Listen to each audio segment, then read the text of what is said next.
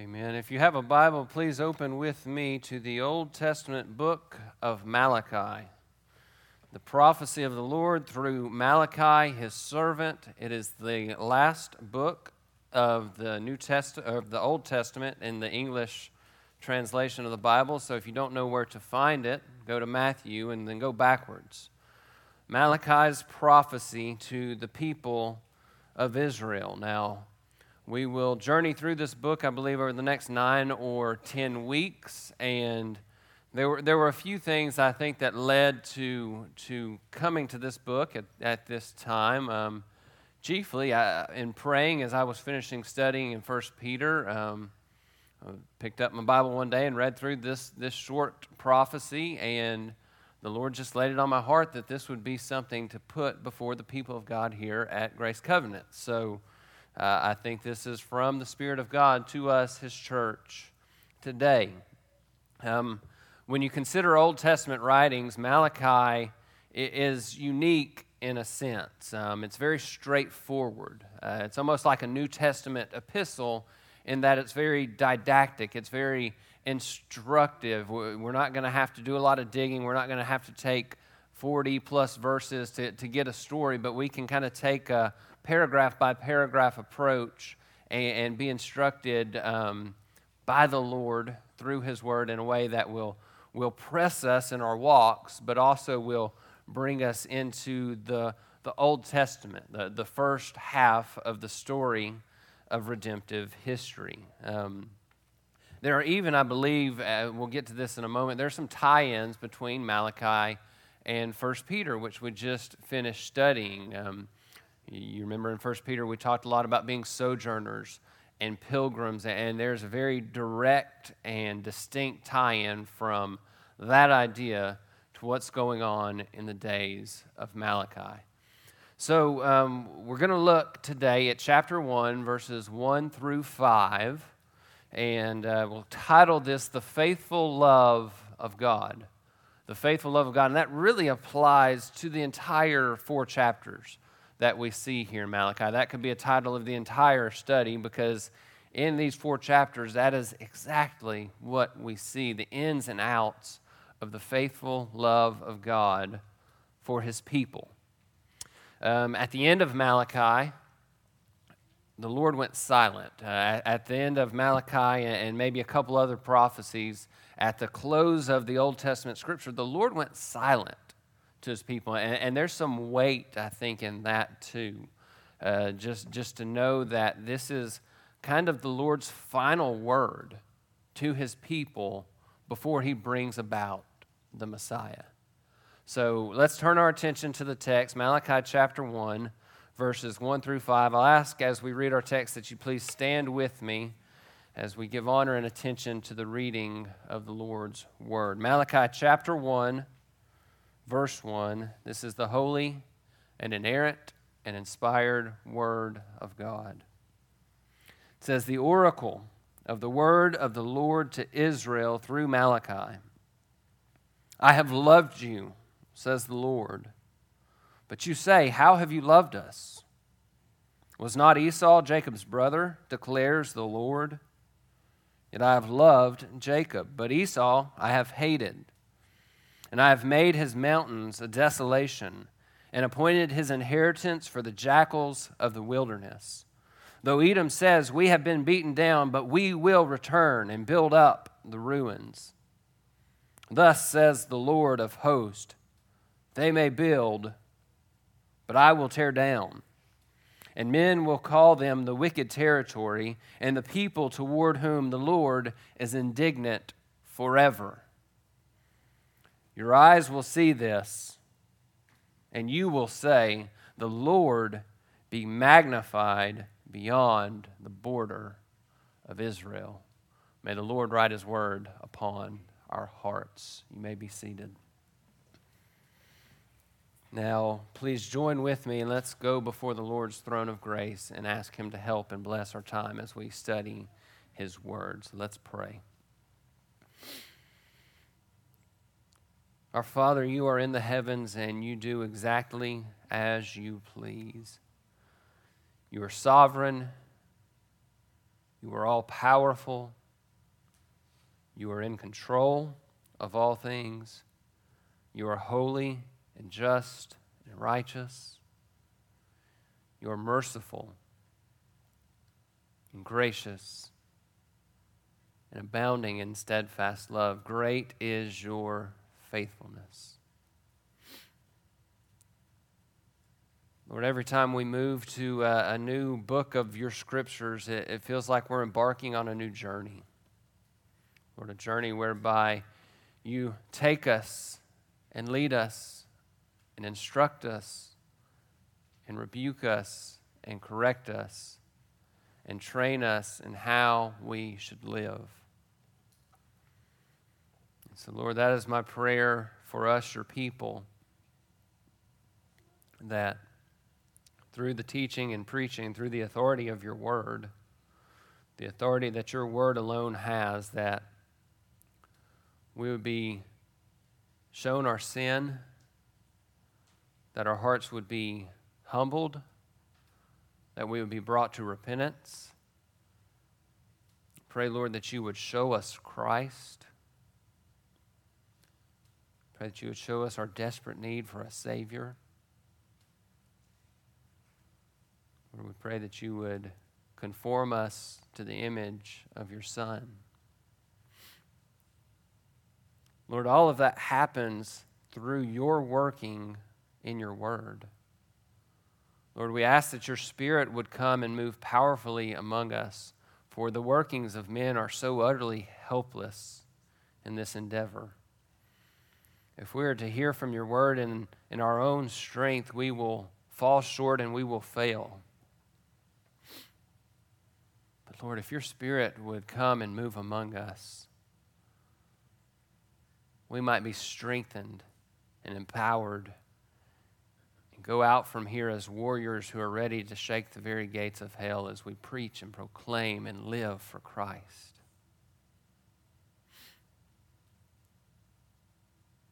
Lord, would you do that in us? Would we understand that this is a battle, that this is a war,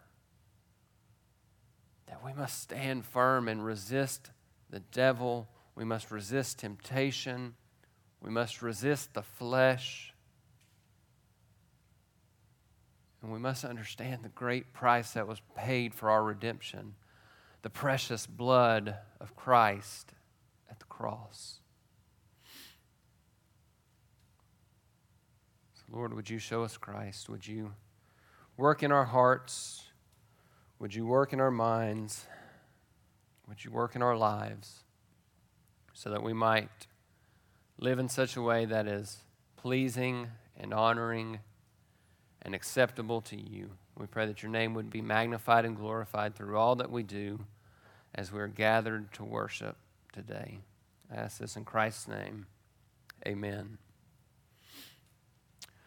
So as we begin our study of the book of Malachi, we really need to take some time to, to set the stage, to set the context, to set the audience, and kind of have a, a little bit of a big picture look at what is going on. Um, this is a declaration of the Lord to his people through Malachi. You could say that this is God's word to God's people through God's messenger. God's word to God's people through God's choice, instrument, and messenger. That man was Malachi. What was going on in the days of Malachi? Again, this is some four hundred, four hundred fifty years perhaps before the, the coming of Christ. And so the people of Israel had been freed and returned from their Babylonian exile and captivity. They had returned to their homeland. They had returned to the promised land, but really they were not at this point free. The Persians were ruling and in power in that day, and the Persians ruled harshly. They caused much hardship and much suffering for the people of God, though they were living in what was their home and promised land. Suffering at the hands of harsh rulers sounds familiar, doesn't it? If you have any knowledge of the history of Israel, the history of God's people in the Old Testament, your mind might very quickly go to understanding what was their response to the suffering and to this hardship. They, they were a grumbling people. They were a people who lacked hearts of thanksgiving. They were a people who lacked joy and were really even led to hard-heartedness anytime things got rough, anytime things didn't go their way, and sometimes even when things were going their way, they were driven to being hard-hearted and ungrateful people. This was the mark of Israel throughout their history in the Old Testament. The Lord would rescue, the Lord would deliver, the Lord would give blessing, and then very quickly, very quickly their hearts would turn. The, their hearts would be hardened. They would run down deep into this trail of ingratitude, or they would look at the nations and the peoples around them and want to be like those around them. They wanted to be like the world. Friends, far be it from us to be like Israel. As we work through this prophecy over the next couple or few months, let's keep that in our minds and on our hearts, that while we can sit back and, and judge these people, while we can sit back and look and say, oh, we, we would never have done that. If the Lord was directly leading us by a pillar and, and, and by fire, and he was parting the Red Sea for us to cross safely, we never would have been ungrateful. If our leader was up on the mount receiving the Ten Commandments from the Lord, we would never make for ourselves an idol to worship.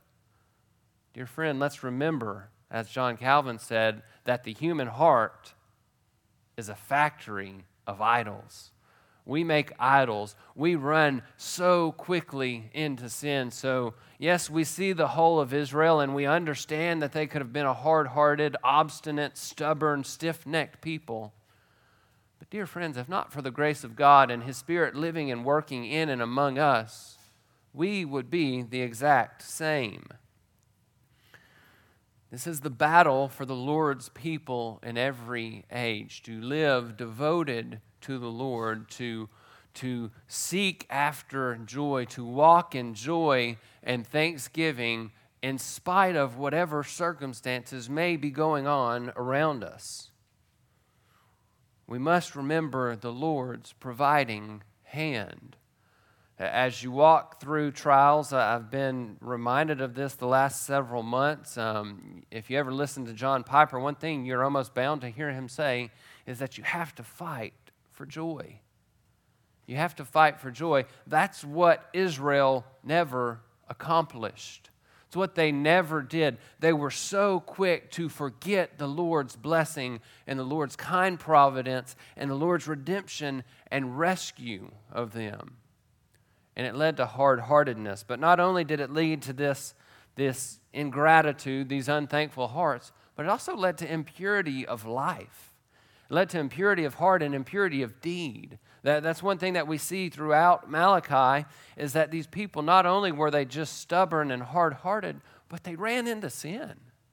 They lacked devotion to the Lord because of the hardness of their hearts, and they ran into all kinds of sin. The way that Israel worshiped the Lord in this day, the Lord hated. He rejected.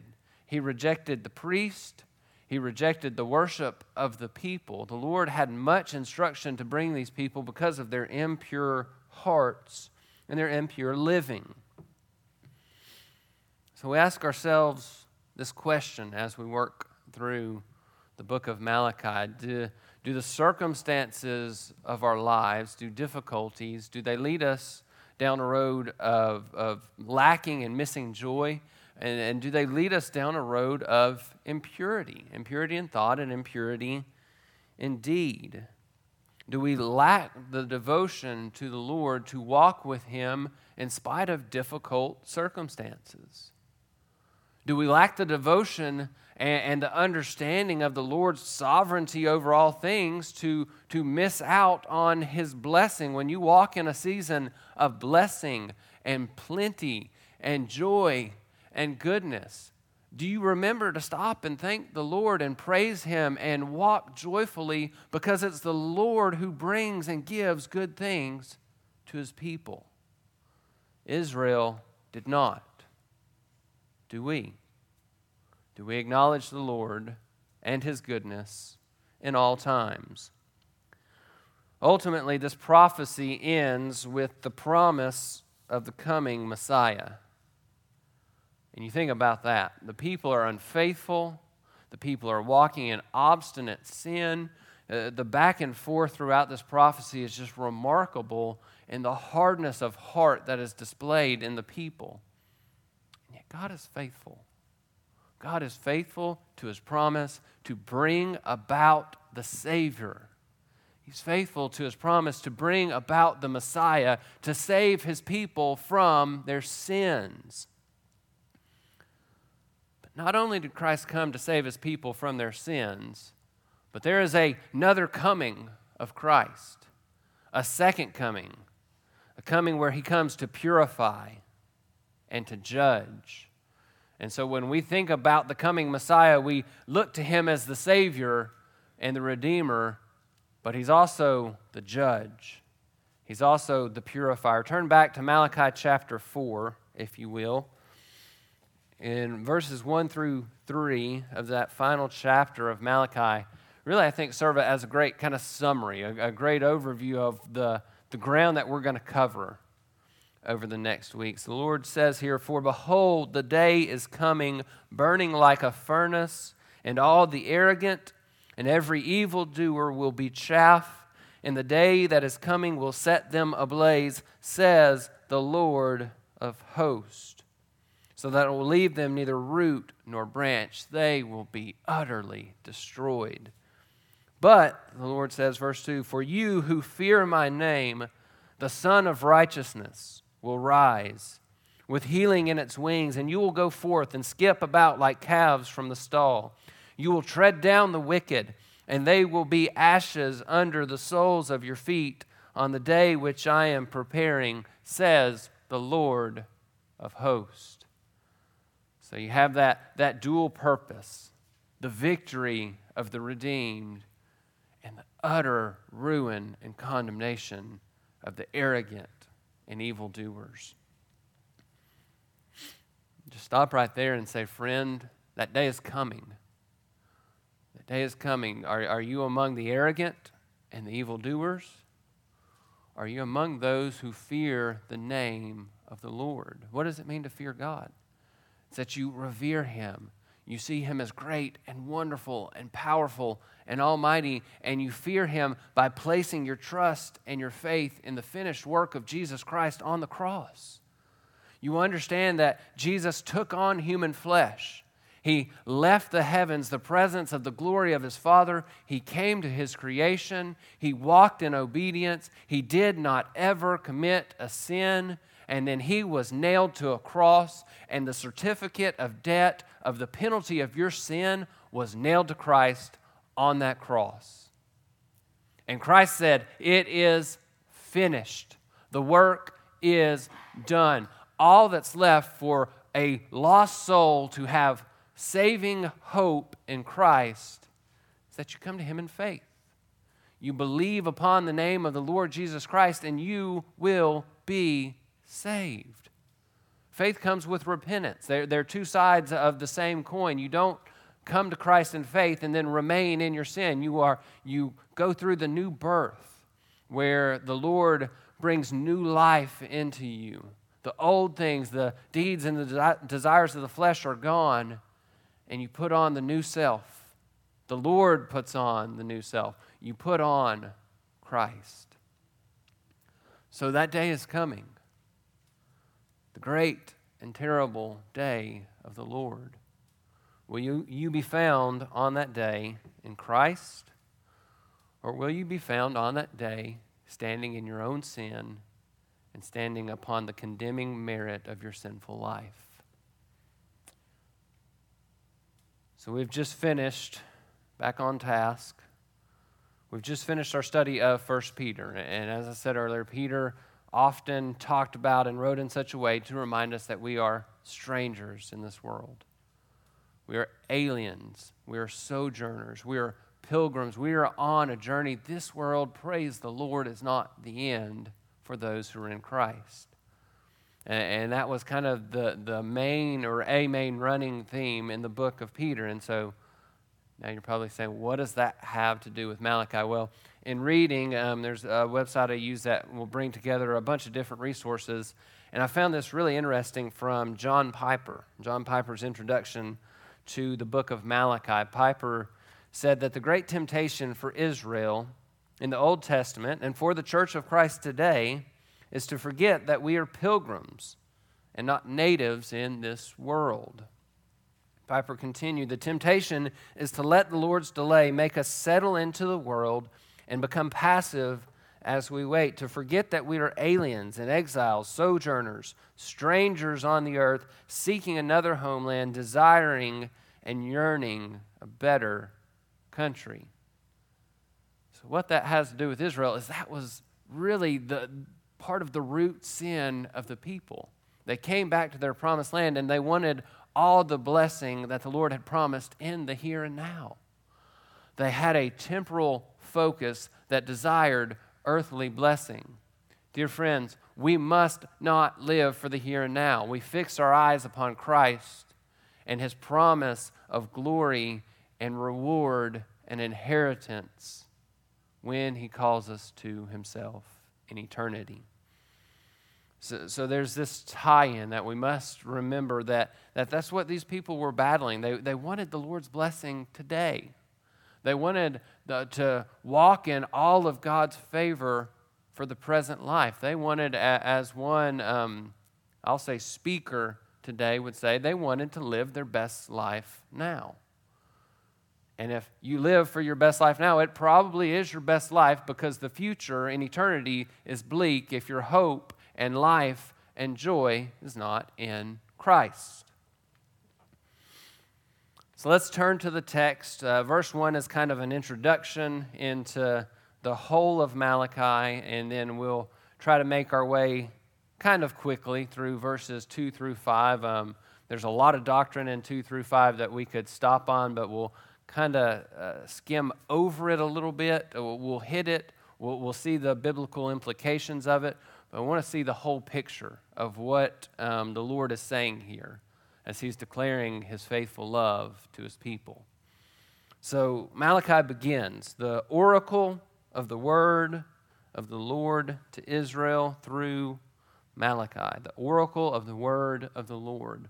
Oracle was a Hebrew word that um, could be translated, or it was a close derivative of a word that meant burden or weight. It was often used to speak of the burden and the weight of the Lord's judgment. And so there's definitely that flavor, that idea in this prophecy where there is a burdensome weight of the Lord's coming judgment against sin. But that's not all the prophecy is about. This is a hope-filled book. This is about the faithful love of God. But even the faithful love of God is a weighty, burdensome thing when you think about the, the work of God in redemption, what it took to accomplish our salvation, the blessing that is coming in eternity. When you think about the fact that we will all stand before the judgment seat of Christ, as we looked at in Second Corinthians five this morning, even the hope of redemption is a weighty, weighty thing. So this, this word is a weighty proclamation, a weighty announcement of the whole Word of God. Not only His judgment, but also His redemption. Matthew Henry explains this well. He said that to those who do not repent, this is a burden, because it will sink them to the lowest hell. That's because there's accountability. When you hear the truth, when the Lord confronts your sin and you hard-heartedly refuse to repent, you will be sunk so deep into the eternal flames of hell at the final judgment. But Henry continued that to those who love and embrace this word, though it is a light burden, as the Savior calls it, my, my weight, my yoke is light, my burden is easy. He said it's still a burden. It, it still brings weightiness. There's a weightiness to obedience because you understand the holiness of the Lord you understand his call to be holy just as he himself is holy. So even in the hope, even in obedience, even in walking with the Lord, there's weight. There, there is, there is this overwhelming sense of how good and how glorious and how great the Lord is and how short we fall, but how great is his love. So we, we've got this weighty idea, the hope of redemption and the promise of judgment. That's, that's kind of the two courses that will run parallel throughout Malachi's prophecy. There, there is there's rebuke, there is promise of coming judgment, there is promise of condemnation to those who remain in their sin, and there's promise of redemption. There's promise of glory, there's promise of favor, there's promise of the Lord's blessing. And so Malachi then sets out. He sets out to show the love of God. He wants to show the Lord's hatred for sin, and he calls the people to glorify the Lord in light of those things. And as we study the Old Testament, one one thing that you have to be careful to always do in all of Scripture, but especially in the Old Testament, is draw all these truths back to Christ. Everything in Scripture points to Christ in some way or form. And so we have to point this to Christ. We have to see the ultimate fulfillment of these things in Christ. So when the Lord says, "Jacob have I loved," the Lord's love for Jacob finds its ultimate fulfillment in Christ, because Christ died, Jacob's sins were forgiven. When he says, "Esau, I have hated," the Lord's hatred for Esau is carried out through the judgment that Christ brings, because Esau rejected Christ. Christ gives us his Spirit. He said, "I will send you the Helper. He will live in you." That is the Spirit of Christ who comes and dwells within us. And it's that Spirit of Christ that allows us, as we see in verse five, to say, "The Lord be magnified. The Lord be glorified." If you don't have the Spirit of God living in you, if Christ has not saved you and placed his Spirit in you, you have no desire to glorify God. That is one of the ultimate, really the, the ultimate, the easiest check to whether or not you are in Christ. Do you desire the Lord's glory, or do you desire your own pleasure?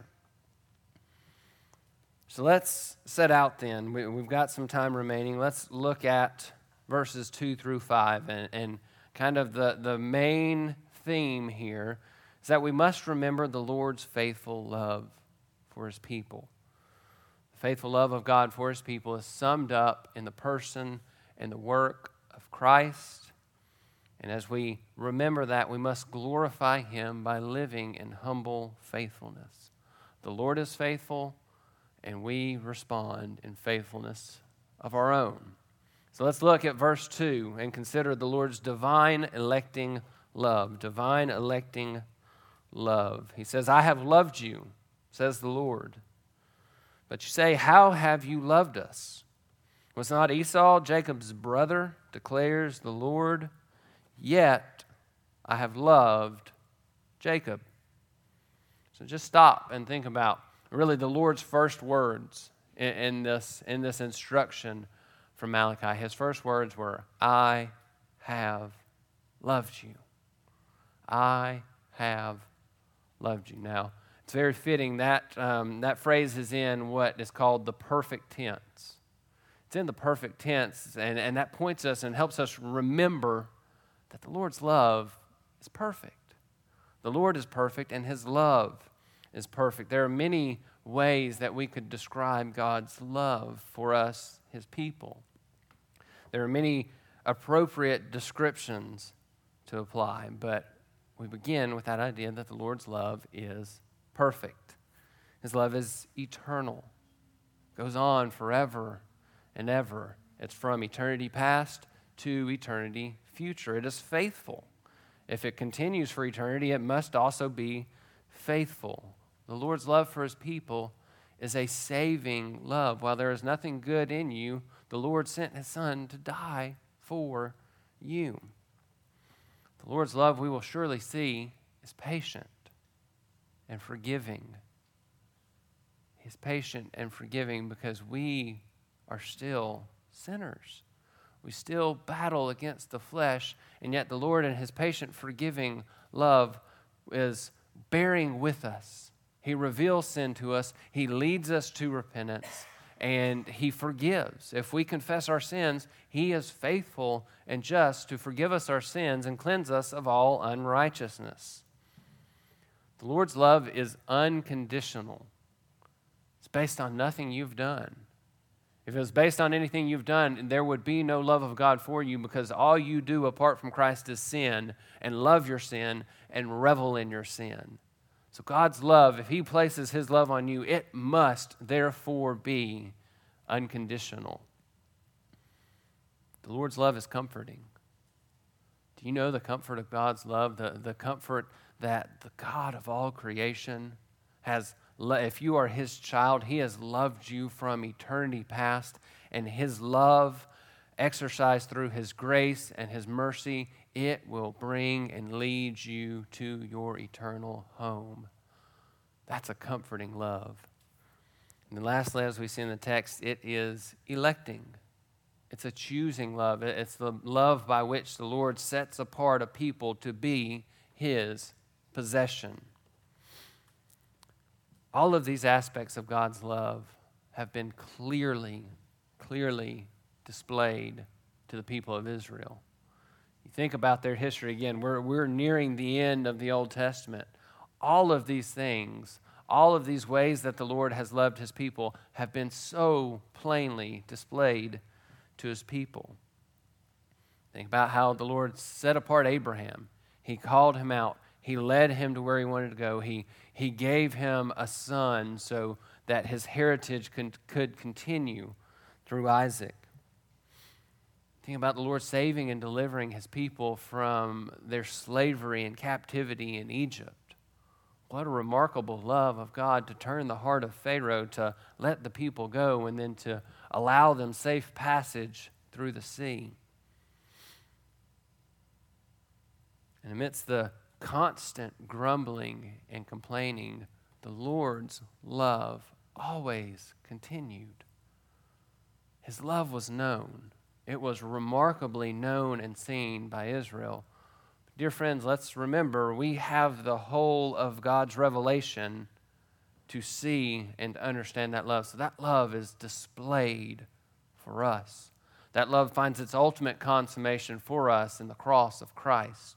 We know and we have seen the love of God. He loves perfectly. So he says, I have loved you. And then what happens immediately? Look at, look at the text. It says, they immediately respond, but you say, how have you loved us? Okay, we just recounted the, the history of Israel. They knew how the Lord had loved them. What a slanderous, blasphemous slap in the face to the Lord God Almighty, who had set these people apart to be his chosen people out of all the world. And they say, but, but how have you loved us? How have we known your faithfulness? How have we seen your provision? It's blasphemous. It's arrogance. It's sinful, but let us remember, if we fail to cultivate a heart of thanksgiving, a heart of gratitude, a heart that understands the blessing of the Lord, a heart that pursues joy, we will quickly be on that same path. When, when things start getting rough, our response, if we have not prepared ourselves, our response is going to be like Israel. Lord, how have you loved us? Where is your presence? Where is your word? How are you showing yourself faithful? God says, I've loved you. I've been faithful to you. I have provided for you eternally. So when we hear this, may we never doubt, may we never question the Lord's goodness or his love for his people. We must fight to understand and to know the goodness and the love of God and to walk in it and to rest in it. The Lord has loved us for a reason. There's a purpose in this love of God. He didn't just love us so that we could be saved, but remain in our sin. In John fifteen, he said, we read this a moment ago, "This is my commandment, that you love one another just as I have loved you." The Lord shows us how to love. Love one another as I have loved you. In John fourteen, he said, "If you love me, you will keep my commandments. He who has loved, he who has my commandments and keeps them is the one who loves me. And he who loves me will be loved by my Father, and I will love him and will disclose myself to him." The Lord has shown us how to love. He's shown us how to love one another. He calls us to love him. He calls us to love him so that we keep his commandments. In keeping his commandments, we glorify him. That's the ultimate connection. That's the ultimate link. He has loved us so that we will live in a way that brings him glory. So again, let's not sit in judgment of Israel, but let's re- respond with humble hearts, with humble hearts that seek to be obedient and devoted to the Lord. So it's a divine love of God, but it's also an electing love of God. He says, well, it was not Esau, Jacob's brother, yet I have loved J- Jacob, and Esau I have hated. It's an electing love. Two brothers, one loved and one hated. Turn with me, if you will, to Romans chapter nine. Romans chapter nine, we can see this love of God as an electing love in verses ten through thirteen. This is the Apostle Paul writing to the believers in Rome. He says, "Not only this, but there was Rebekah also, when she had conceived twins by one man, our father Isaac. For though the twins were not yet born and had not yet done anything good or bad, so that God's purpose according to his choice would stand, and not because of works, but because of him who calls, it was said to her, the older will serve the younger, just as it is written, Jacob I loved, Esau I hated." Do you see that in Scripture? God's love elects and chooses, not based upon merit. It's not based on anything good or anything bad that they had done, but it was because of his choice, because of his election, because he desired to set his affection on a specific person, upon a specific people. Now, the response to this doctrine of election can, can be varied. It can be broad. Um, Oftentimes, it can just lead to high-minded theology where we just sit and discuss these, these ideas of theology and doctrine and don't do anything with them. You'll also have people that grow angry or frustrated or upset with you. This can lead to much discussion and uh, much debate. There's really only one appropriate response. When you consider the eternally electing love of God, there's but one response, and that is the response of humble, submissive, joyful worship. Humble, submissive, joyful devotion.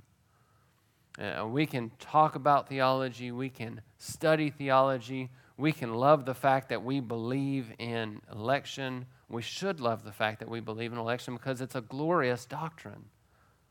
But if that doesn't change how you worship, that doesn't change how you love the Lord, if that doesn't humble your heart, then it's worthless. It's worthless. If doctrine doesn't change you, it's worth nothing.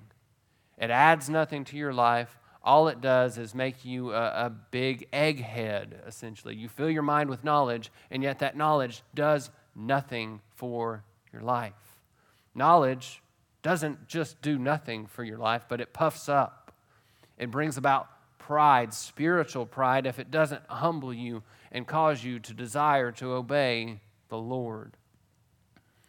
So the Lord has this amazing, divine, electing love for his people, and that love is even magnified moving into verses three and four as we consider the holy, condemning hate of God, the holy, condemning hate of God. The Lord says, "But Esau I have hated, and I have made his mountains a desolation, and appointed his inheritance for the jackals of the wilderness, though Edom says, we have been beaten down, but we will return and build up the ruins. Thus says the Lord of hosts, they may rebuild, but I will tear down. And men will call them the wicked territory and the people toward whom the Lord is indignant forever. That's extreme hatred. If we think about the Lord's statement here, that is absolutely extreme hatred of God. But it's just. The Lord is just. He is righteous. He is sovereign. He is the ruler and creator of all things, and the Lord hates sin. The Lord is right to hate sin because sin is an offense to his holy nature and character. God hates sin, and he hates, hear this very clearly, please. He hates sin, and he hates sinners. He loved us while we were sinners, but to those whom he did not love, he hates eternally. That's why he condemns to hell for all eternity. So to say that he he hates the sin but loves the sinner really misses at least half of the whole concept of Scripture. Yes, he does love us while we were sinners, but if we don't die to sin and be made alive in righteousness, then he will hate us as sinners. And that hatred will be proven for all eternity. So let's talk about this hatred. Four things I think that we can see about the hatred of God. It is personal. It is destructive, or you could say powerful. It is just, and it's eternal. Okay, the, the hatred of God is personal. I have hated Esau. That's personal. I have hated Esau. The Lord says, it is me, the Lord of hosts, the Lord of glory, The, the I am, Yahweh, and I hate Esau, this specific person. And now, of course, he hated the people of Esau. He hates all who remain in their sin. But it is a personal, direct hatred of the Lord to Esau for the hardness of Esau's heart. Again, we have to understand God is sovereign. As creator and ruler of all things, we have no right to question him. Romans nine talks about how the clay has no right to question the potter. The clay has no right to question the one who makes it. The clay has no right to, to return or to question or to bring charges against its maker. This is part of God's attributes. He has a wrath and a hatred towards sin and evil. It's all throughout the pages of Scripture. And we must understand that. The, the quicker and the sooner we understand that, the quicker and the sooner the Lord will break us and humble us and then g- gently lead us on the road of repentance. So his hatred is um, personal. There are things that he hates. Proverbs six tells us some things that the Lord hates. He hates haughty eyes. He hates a lying tongue. He hates hands that shed innocent blood. He hates wicked hearts and those who quickly pursue evil. He hates those who bear false witness and those who spread strife. So what does God hate? He hates sinners. He hates those who are given to things like deceit and strife and slander and oppression and hatred and all these things that he commands against. The Lord hates those things, and he hates the people who practice them. The Lord's love is also destructive. It's powerful against those that he hates. He says this about Esau, I have made his mountains a desolation and appointed his inheritance for the jackals of the wilderness. Destroyed the mountains and the inheritance of Esau. Put yourself in the position of Israel now. You have just asked the Lord, Lord, how have you loved us? The Lord says, look back. Jacob and Esau were before this period in history. Look back at Jacob and Esau. See the love that I placed upon Jacob that you have known throughout the ages. And then look at what happened to Esau. I have destroyed I have left him in ruin and in desolation. And yet you question me, the Almighty God, about how I have loved you. His care and compassion, his love should be so plainly evident. Jeremiah forty-nine says this about the Lord's regard for Esau. It says, "But I have stripped Esau bare. I have uncovered his hiding places so that he will not be able to conceal himself. His offspring has been destroyed along with his relatives and his neighbors, and he is no more." The Lord's hatred is destructive. It brings to ruin. You say, that's an extreme hatred, but the next idea is that the Lord's hatred is perfectly, perfectly just. I think we see that in verse four. Though Edom says, "We have been beaten down," Edom are the descendants of Esau. They said, "We have been beaten down, but we will return and build up the ruins. But thus says the Lord of hosts, they may build, but I will tear down," and men will call them the wicked territory with whom the Lord is indignant forever. The Lord's hatred is just. Do you see the wickedness of these people? The Lord has already declared, "I tore you down. I brought you low. I have brought this upon you as part of your condemnation for your sin." And they say, "Well, we will rebuild. We will take what you've torn down and we will build it back up." That's pure and utter wickedness. The Lord's hatred of that is just, and it's righteous. And it's good. Again, Romans nine, the, the clay has no right to come up against the potter. The thing being made has no right to question its creator. And yet Edom says, "Lord, you've torn down, but we are going to rebuild." And this is not like some naturally occurring disaster where they just had the misfortune of being having their house knocked over by a tornado or something. This is the Lord bringing utter ruin as a response to their sin. And they say, "You've ruined, but we will rebuild. You can, you can do what you wish, Lord, but we will not repent. We will remain in our sin. We will rebuild our lands, and we will continue headlong into that sin." This is the heart of man, is it not? Always pushing against the authority and the plans and the purposes of the Lord. So we've seen the Lord's hatred. It's personal, it's destructive, it's just, and it's eternal. It is eternal. These are the people toward whom the Lord is indignant forever. He's not indignant for the rest of their lives. He's indignant forever. His hate is eternal. His condemnation is eternal. And you say, why does the Lord hate so greatly? Ezekiel thirty-five nine would inform us. The Lord says there, "I will make you an everlasting desolation, and your cities will not be inhabited, and then you will know that I am the Lord.